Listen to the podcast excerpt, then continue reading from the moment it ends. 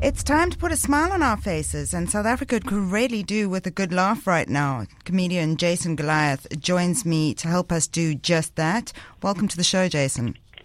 Hey, thank you for having me. So, a lot of South Africans pretty down in the dumps at the moment. How do you find the funny at the t- at a time like this?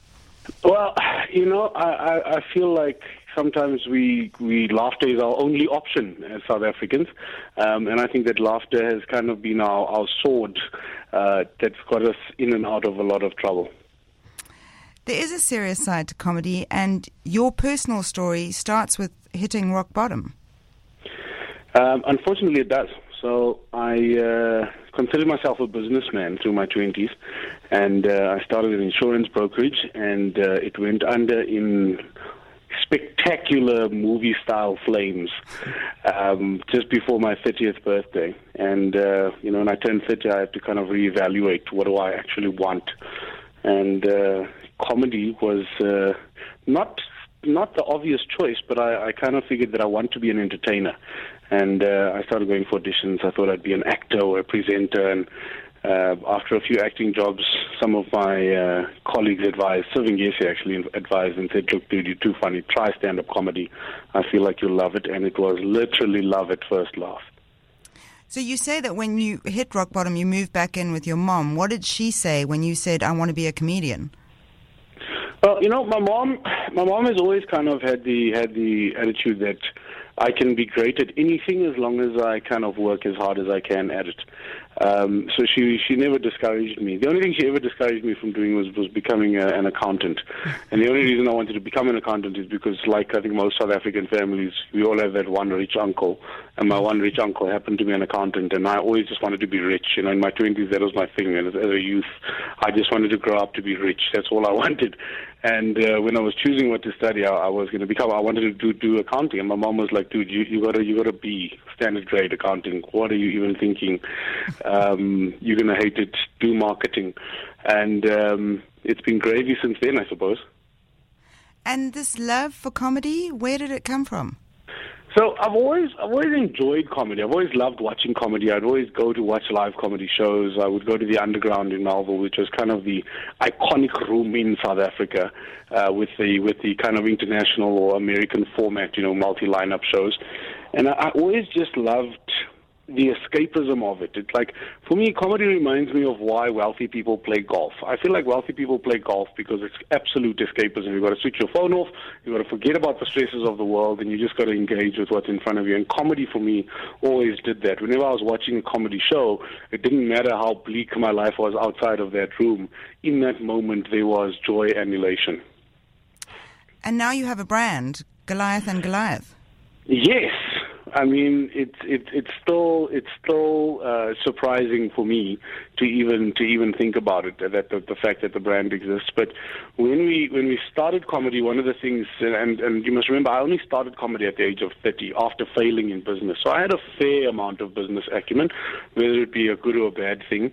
Um, I won't I won't say, but I at least understood the basics. And, and what I understood f- when looking at the landscape of comedy when we started in 2011 was the fact that there were no kind of above the line brands in comedy. So all of the brands were attached to, to big names. And I just, as a, as a businessman, thought, well, that's a bad idea to attach your entire business to a, to a specific name because if the name falls out of favor, then so does the business.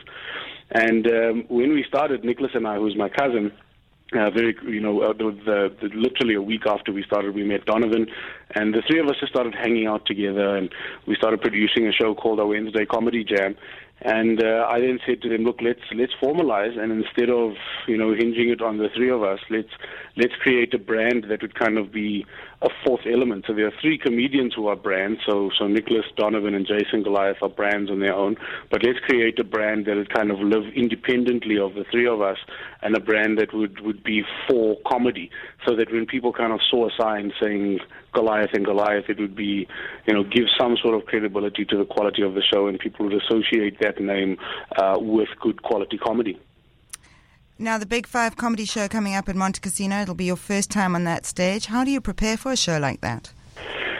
With great difficulty. It's um, it's an emotional show for me. This, and I think it's it's emotional because all of the other comedians. So it's, it's Joey Rasdien. Uh, it's obviously hosted by Stuart Taylor, Kagiso Lediga, um, and the legend Barry Hilton. And and I was a fan, and I'm still a fan of all of those acts from before I'd even imagined comedy being a possibility in my life. So the fact that my name appears in lights with those names on its own is a is a whole lot of pressure.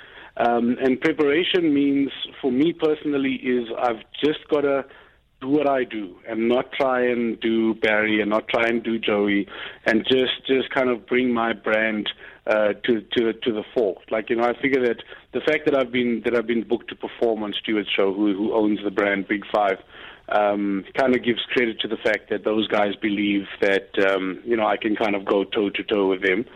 Um, and therefore, I must just, uh, so I've basically just been trying to take the pressure off and just make sure that my set is as tight as possible. Um, and then it's just, whether it's a 100 seat room or a 1,800 seats, um, just go and be fun. And what's your show about?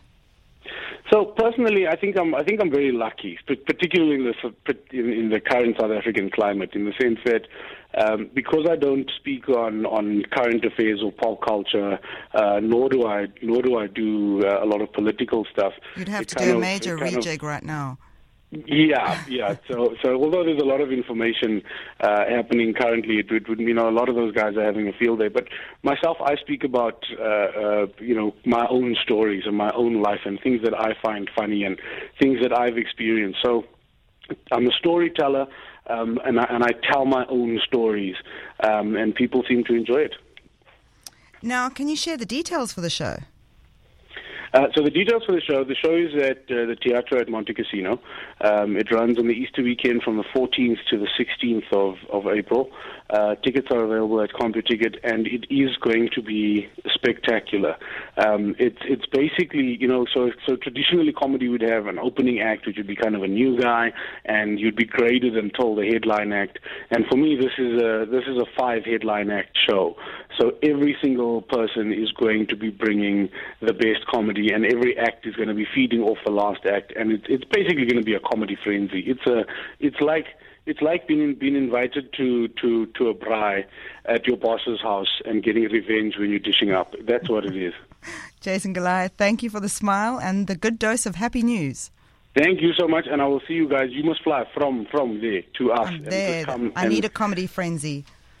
I am done. I will. I will. I, I mean, we all need it. So just come sit in the front row. I promise I'll only pick on you a little bit.